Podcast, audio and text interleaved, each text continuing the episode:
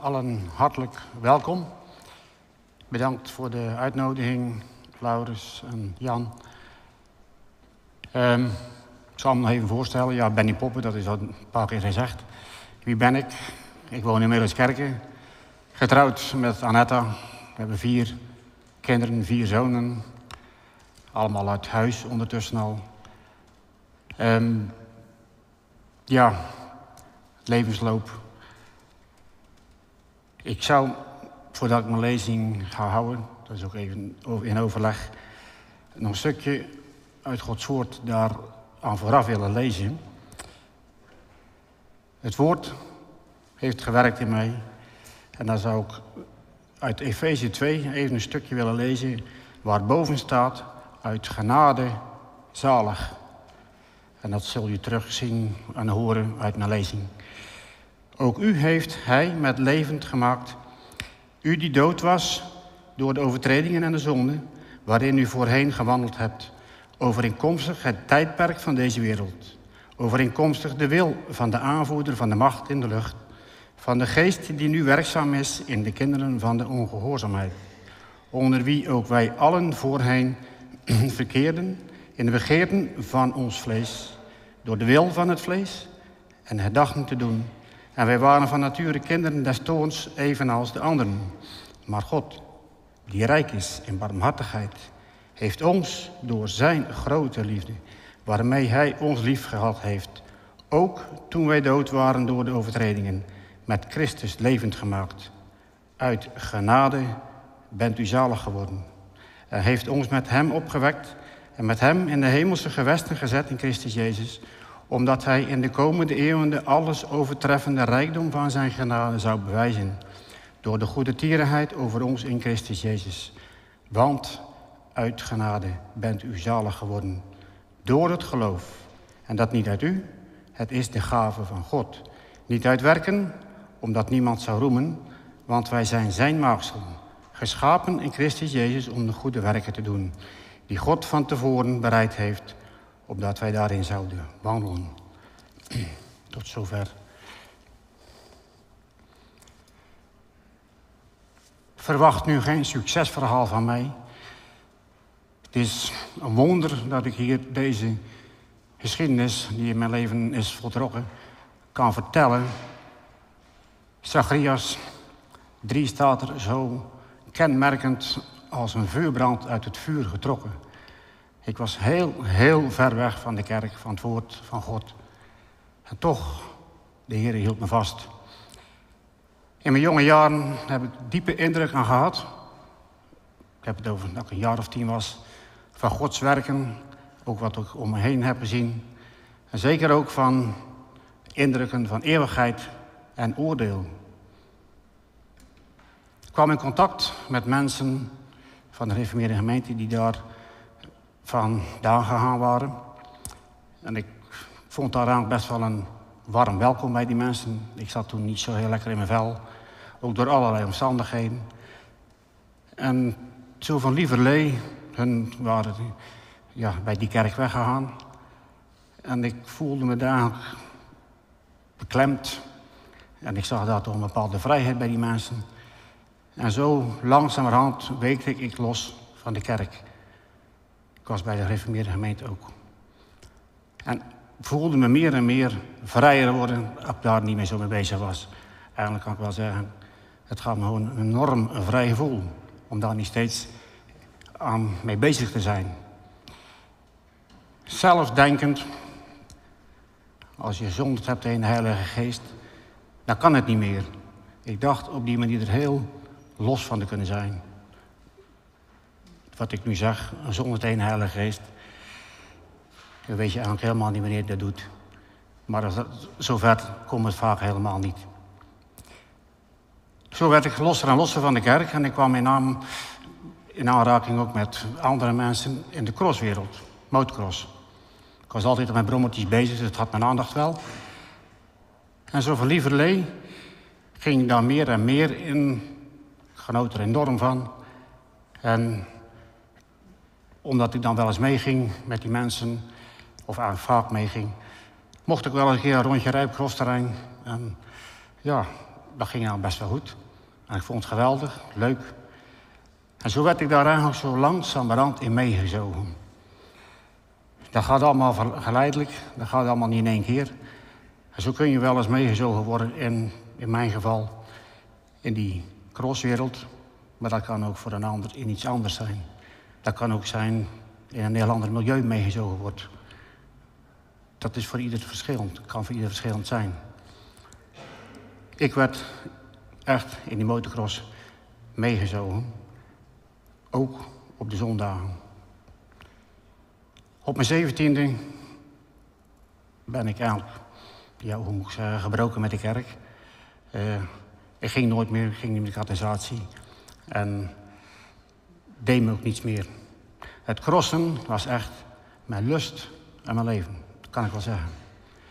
In die tijd kreeg ik ook verkering met een meisje bij ons van dorp. En ook niet van de kerk. Die ging ook mee met de cross. En in 1984 zijn we dan ook getrouwd. In 1986 ben ik veranderd van werk. Ik zat altijd in het loonbedrijf. En als je dat een beetje weet, in de landbouw is het natuurlijk altijd met pieken werken. Dat is uh, dag en nacht in een uh, bepaalde periode.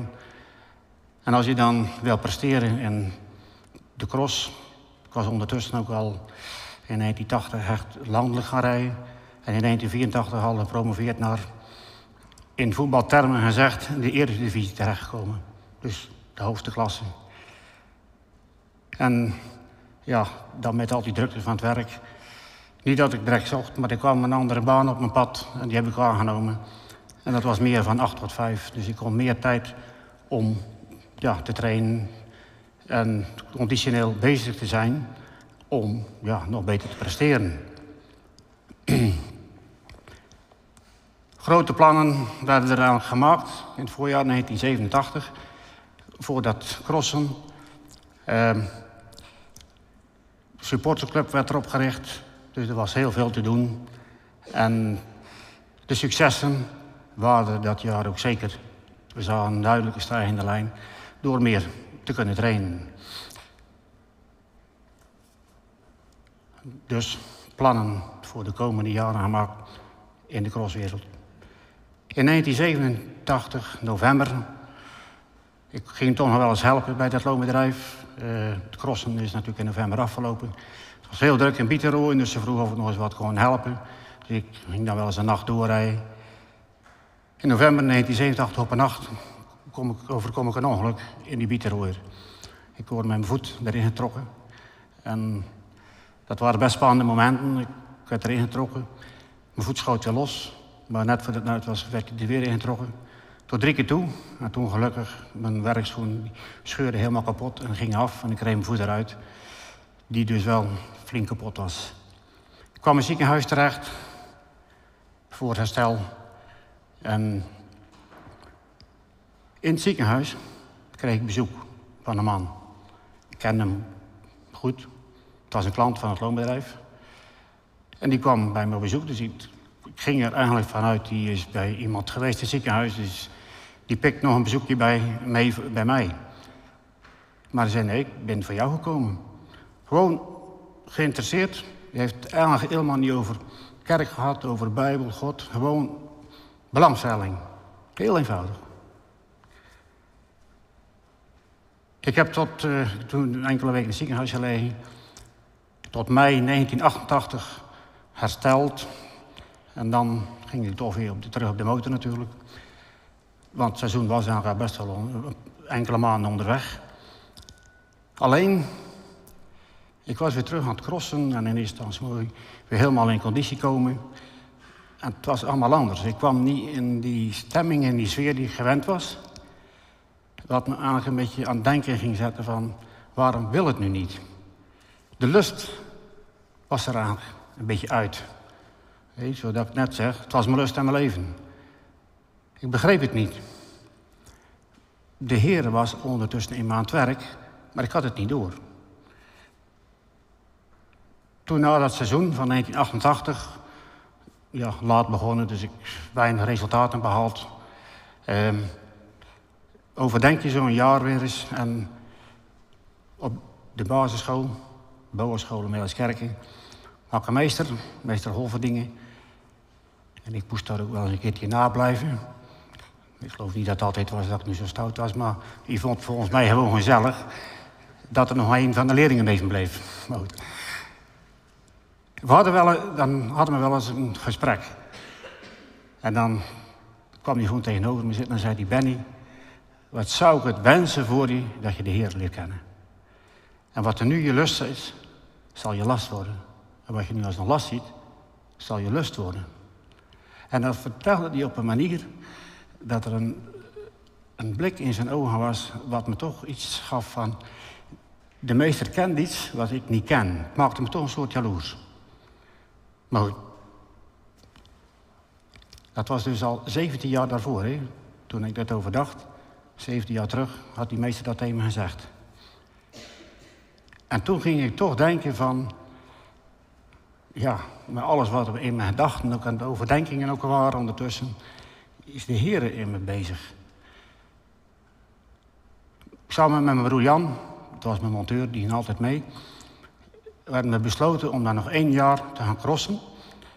Hoe het ook zou lopen, nog één jaar en dan stoppen we ermee. Maar in dat jaar, toen waren we daarmee bezig. Mijn gedachten waren eigenlijk meer en meer met geloof bezig. Ik was aan het denken, gezin, kinderen, ja, hoe dat allemaal, doop, opleiding. Veel, veel vragen. En ik was daar, ja, toch wel eens natuurlijk in gesprek over met mijn, huidige vrouw toen. Ja, die begreep er helemaal niks meer van. Zondag zit je op crossterrein en in de week trainen en van alles, alles draaide rond die cross. En dan zit hij over kerk en over gezin en kinderen, maar zeker die kerk. Ze is natuurlijk na veel ja, gesprek en overleg, ze, ze me niet meer volgen. We groeiden uit elkaar en dat ging heel snel.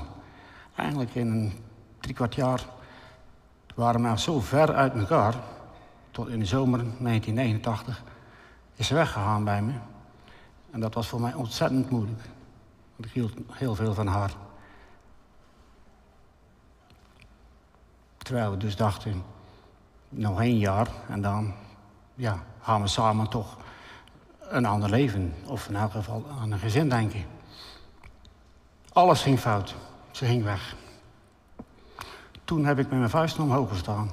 Want ik zag toch ook in dit alles de weg van dat de Heer in me bezig was. Maar ik kon niet geloven dat dit op deze manier kon. Een scheiding, hoe, hoe kan dat in Gods weg zijn? Dat past toch niet? Toch. Is weggegaan met een scheiding. En voor mijn gevoel stond ik daar op de pijnhoop van mijn leven. Toen heb ik voor heel veel jaren dus een gebed gedaan. Heren, als er nog een vrouw is voor mij, zou u die op mijn pad willen brengen. En eigenlijk vroeg ik het nog bij, zou het van de gereformeerde gemeente mogen zijn. Daar ben ik weer opgevoed. Toch iets trok me daar naartoe. Zat... Misschien klinkt het allemaal wel vreemd. Ik was, nog allemaal, ik was nog helemaal niet in de kerk. En toch kwam dat in mijn gedachten op. Mijn vrouw is weggegaan. Drie maanden later leerde ik mijn huidige vrouw, Annetta, kennen. Folkloristische Mart op Zuiderlanden, weet ik nog goed, 8 augustus. En ik raakte in gesprek met haar. En waar ik dan in al die tijd, bijna een jaar, met mijn gedachten veranderde naar geloof, kerk, de Heer. En eigenlijk toch weer wel eeuwigheid en dat oordeel. Kwam ik nu met Annetta, waar ik het over kon spreken. In al die tijd had ik geen, niemand om me heen waar ik daarover kon spreken. Ze begreep me helemaal niet dat ik ook daarover zou beginnen. Crosswereld, ja. Het is al een wereldje op zich eigenlijk, achteraf als ik het terugzie. Met Annetta kon ik mijn gedachten delen en ze begreep me. Dit was snel een relatie.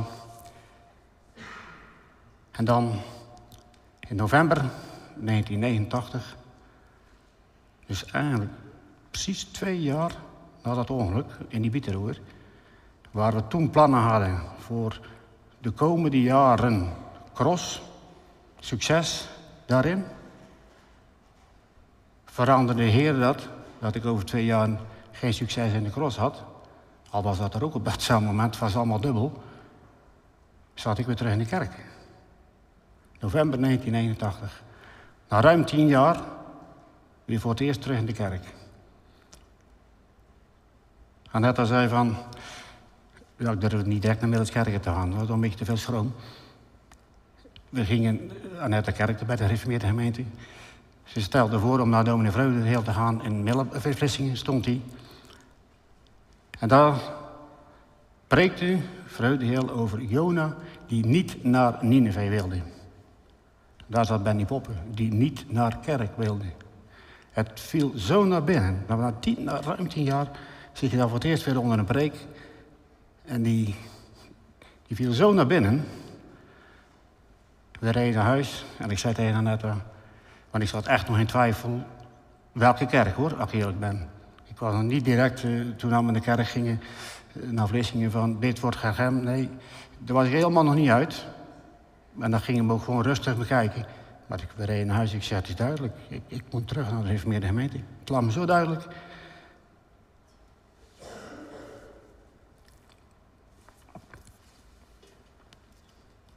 En daar moesten we dan ook Gods weg in volgen. En dan denk je, daar bouw je in op. Ik spreek dus nu november.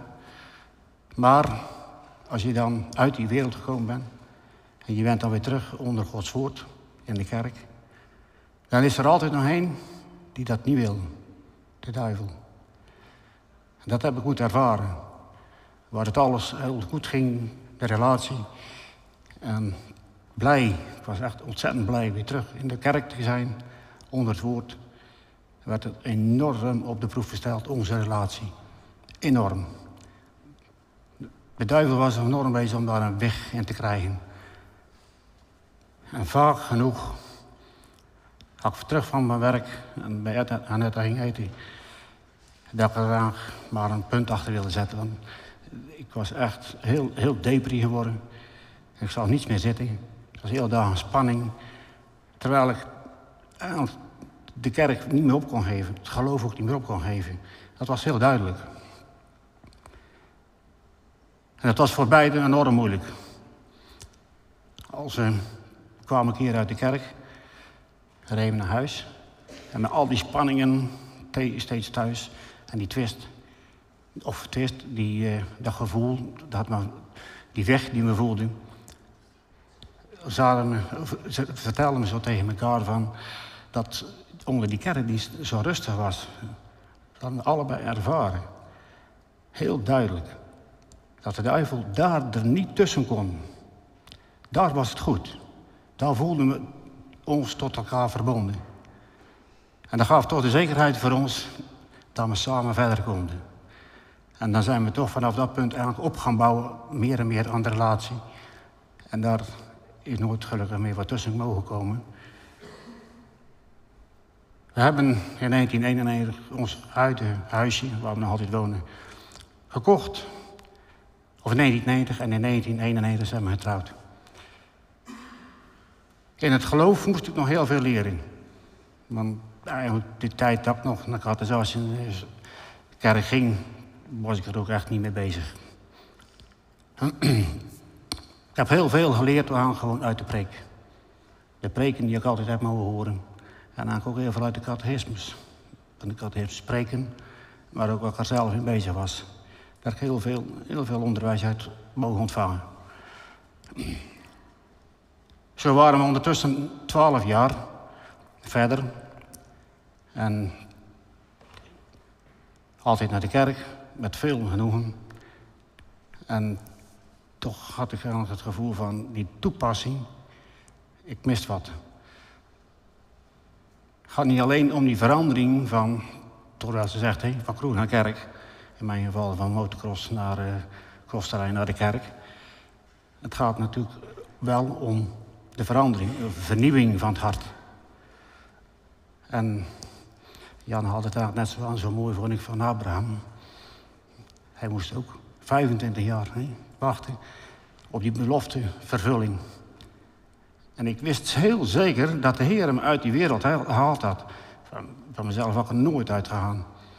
Op het moment dat eruit ging, waren er zoveel die zeiden... ja, jij stopt met crossen. Binnen een jaar zit je weer terug op die motor. Maar ik zei, nee, dat zal niet gebeuren. Want ik wist dat het anders lag als bij de, een ander die stopte. En ik was nog altijd dat beeld van meester Holverdingen... aan heel jaloers op Gods volk. Over bij avondmaalbedieningen en zo. Mijn moeder werd ernstig ziek in 2000. Was al verschillende jaren ziek, maar toen werd het echt zing achteruit. En ik dacht, nu zal de Heer het wel doen. Dacht ik. Niet dus. In 2001 ging ik op werk een, een heel nieuwe bieteroer bouwen. Een heel nieuw concept. En ik kreeg de verantwoording daarover. En ik was er heel intensief mee bezig. En daardoor toch wat minder met geloof. In mijn gedachten zelfs zei ik tegen de Heer: Ja, nu past het even niet. Ik ben met wat anders bezig. In de winter van 2001 zat ik op een zondagavond een boekje voor te lezen voor de jongens. En uh, dat was een boekje van, van school meegenomen van de bibliotheek. En dat, ging, dat was een boekje van Rens Vogelaar. En de bedelaar stierf. Ik weet niet of er soms zijn die het kennen. En toen ik daarin aan het lezen was, dan kwam dat zo dat hij mocht sterven. Die, was, uh, die had leukemie. Die is op 11-jarige leeftijd al overleden, dus heel jong. Maar hij kon sterven. En hij mocht ingaan in die heerlijkheid die er ligt voor Gods volk. En toen ik dat zo las, dat was op Pinksteren 1980, dat hij overleden is. En toen ik dat aan het lezen was, dan kreeg ik het beeld hecht, ik weet zeker dat het van de Heer was, precies voor ogen waar ik toen die zondag was. Precies, tot in detail. Aan het crossen. Hij mocht in die heerlijkheid gaan en ik zat in die wereld van crossen dat ik heerlijk vond. Toen. Ik was na die zondag helemaal overhoop wat ik toen gelezen had. En ik ging meer en meer beseffen dat de Heer aan het doorwerken was.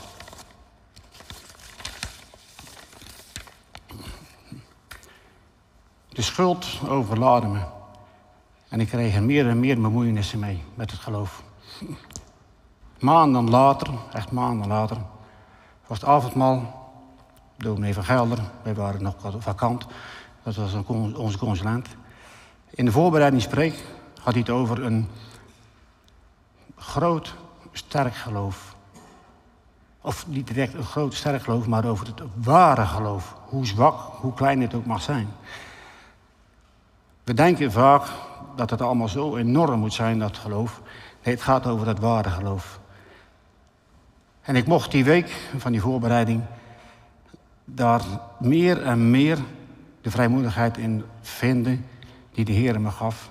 Dat het ook voor mij niet onmogelijk was, gezien mijn verleden. Ik, ik kon het me nooit voorstellen dat het ooit voor mij zou kunnen.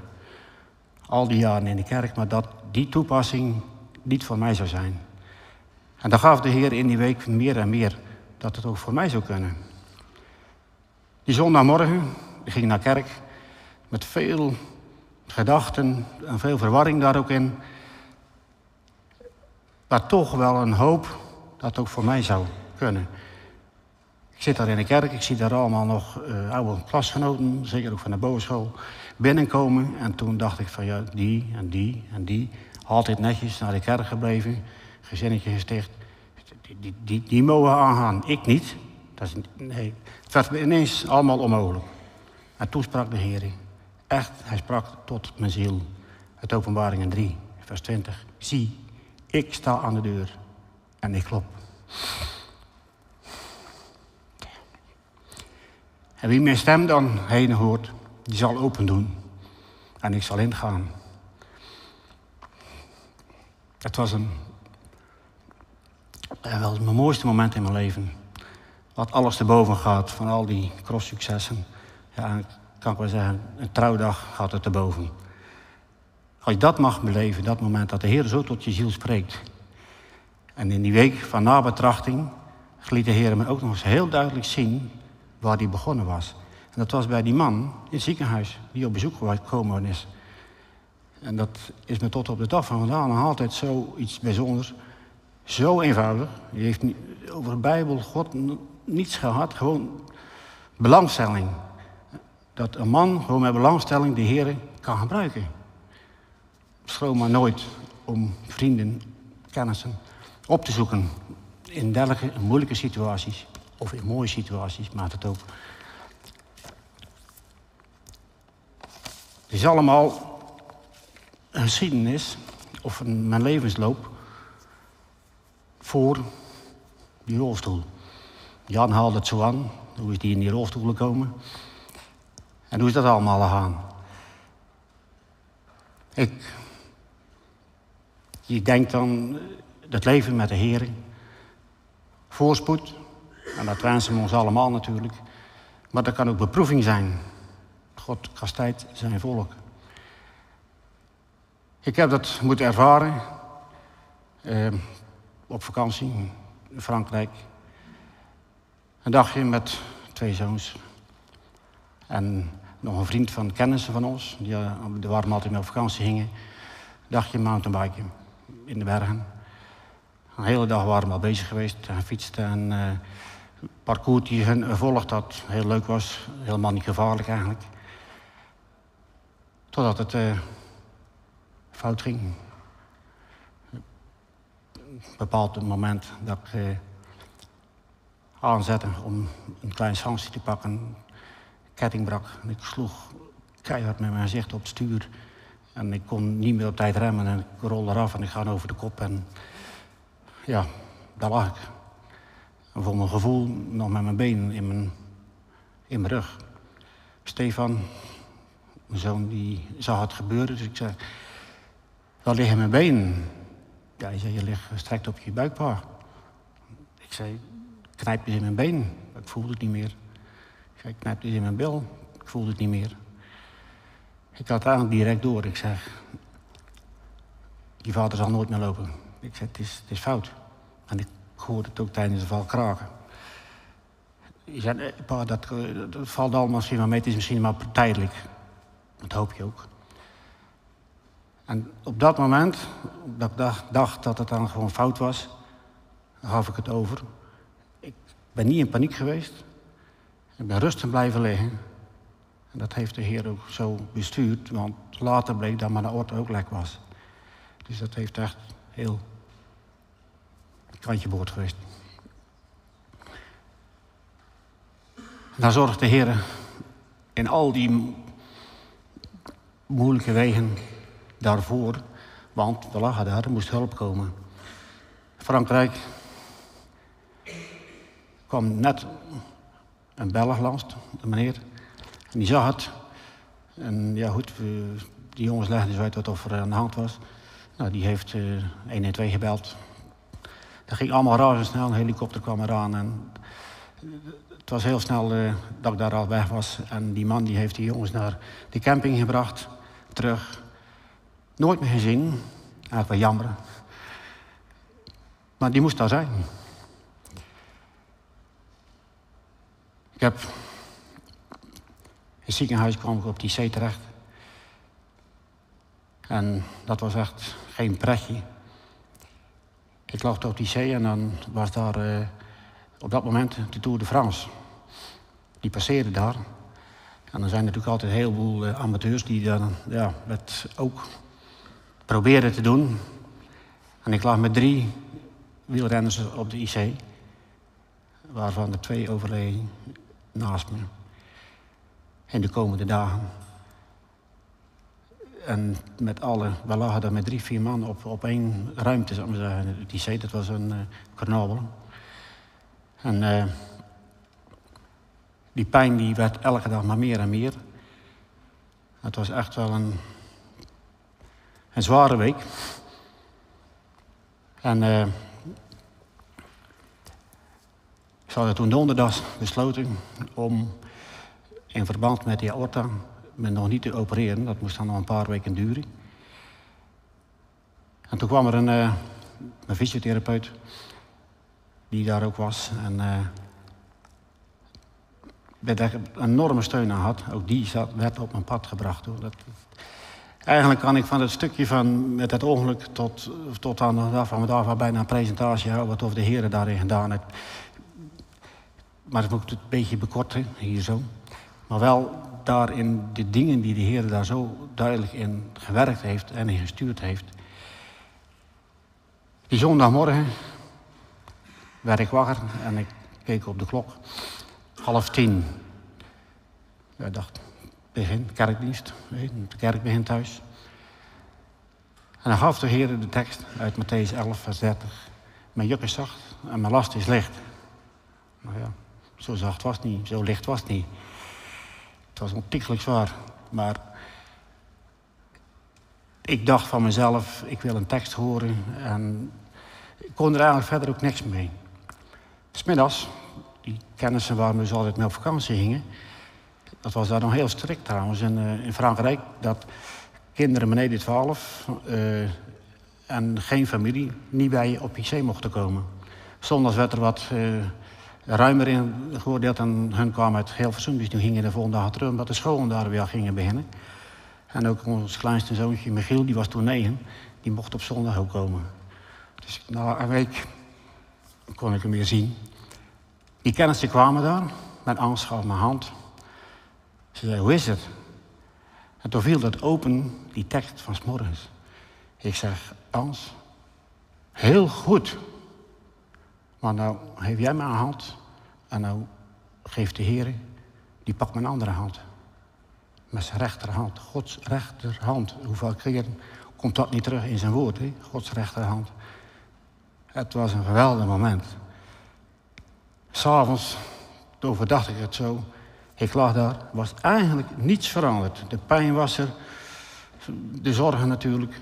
En toch was het zoveel anders. Had weer hoop, ik had weer moed. Ik werd enorm gesterkt. En dat werd niet beschaamd. De volgende morgen kwam die fysiotherapeut. Die had donderdags, toen als ze zeiden van we gaan dan niet opereren.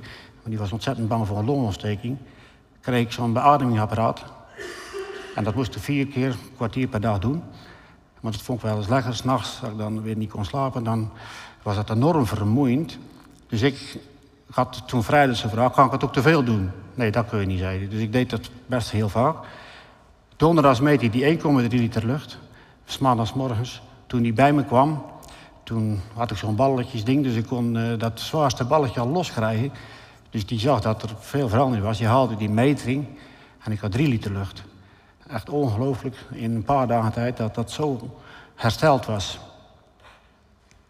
Smiddags kwamen ze van de chirurg. En in plaats als ze dus donderdag zeiden over twee weken ben ik de volgende dag geopereerd. Na de operatie zei hij van over drie weken mag je naar huis. Tien dagen later ben ik naar Goes gebracht. Ik was in Goes 12 of 31 juli. En normaal is er voor revalidatiecentrum Rijndam in Rotterdam een wachttijd van maanden. Twaalf dagen later kom ik er naartoe. Dat is een revalidatie van minimaal een half jaar normaal. Zes tot negen maanden. Vier en een halve maand ik kwam naar huis. Daar ben ik gesteund. En we ben geholpen door de Heer. Toen, die periode. En thuis ook. Want het was natuurlijk voor thuis een giga impact. Zeker ook voor Annetta. Ze stond er alleen voor. De kinderen, situatie heel veranderd. En hoe verder? Ja, hoe verder? De Heer heeft gezorgd. De Heer heeft alles bestuurd. We hebben een verbouwing kunnen doen van het huis, zoals dan het wilde. En van dorp vanuit de gemeente een hulp gekregen. Het is, het is helemaal door vrijwilligers verbouwd, ons huis. Het is onvoorstelbaar. En tot op de dag van vandaag mogen we Gods hulp daar nog altijd in vinden. Al is het niet altijd even makkelijk. Maar toch, als u mag weten dat de Heer daarin zorgt, ook toen die zondagavond, daar maar dacht nog vaak nog naar terug naar die zondagavond. Niets veranderd en alles anders. Het was van Hem. Tot zover mijn lezing. En dan wilden we zingen Psalm 87, vers 4 en 5. En dan wil ik er eigenlijk even op wijzen, vers 5. Die eerste zin, daar staat dan zo, dan zal mijn naam met lof gejuich geprezen. Naam staat met kleine letters.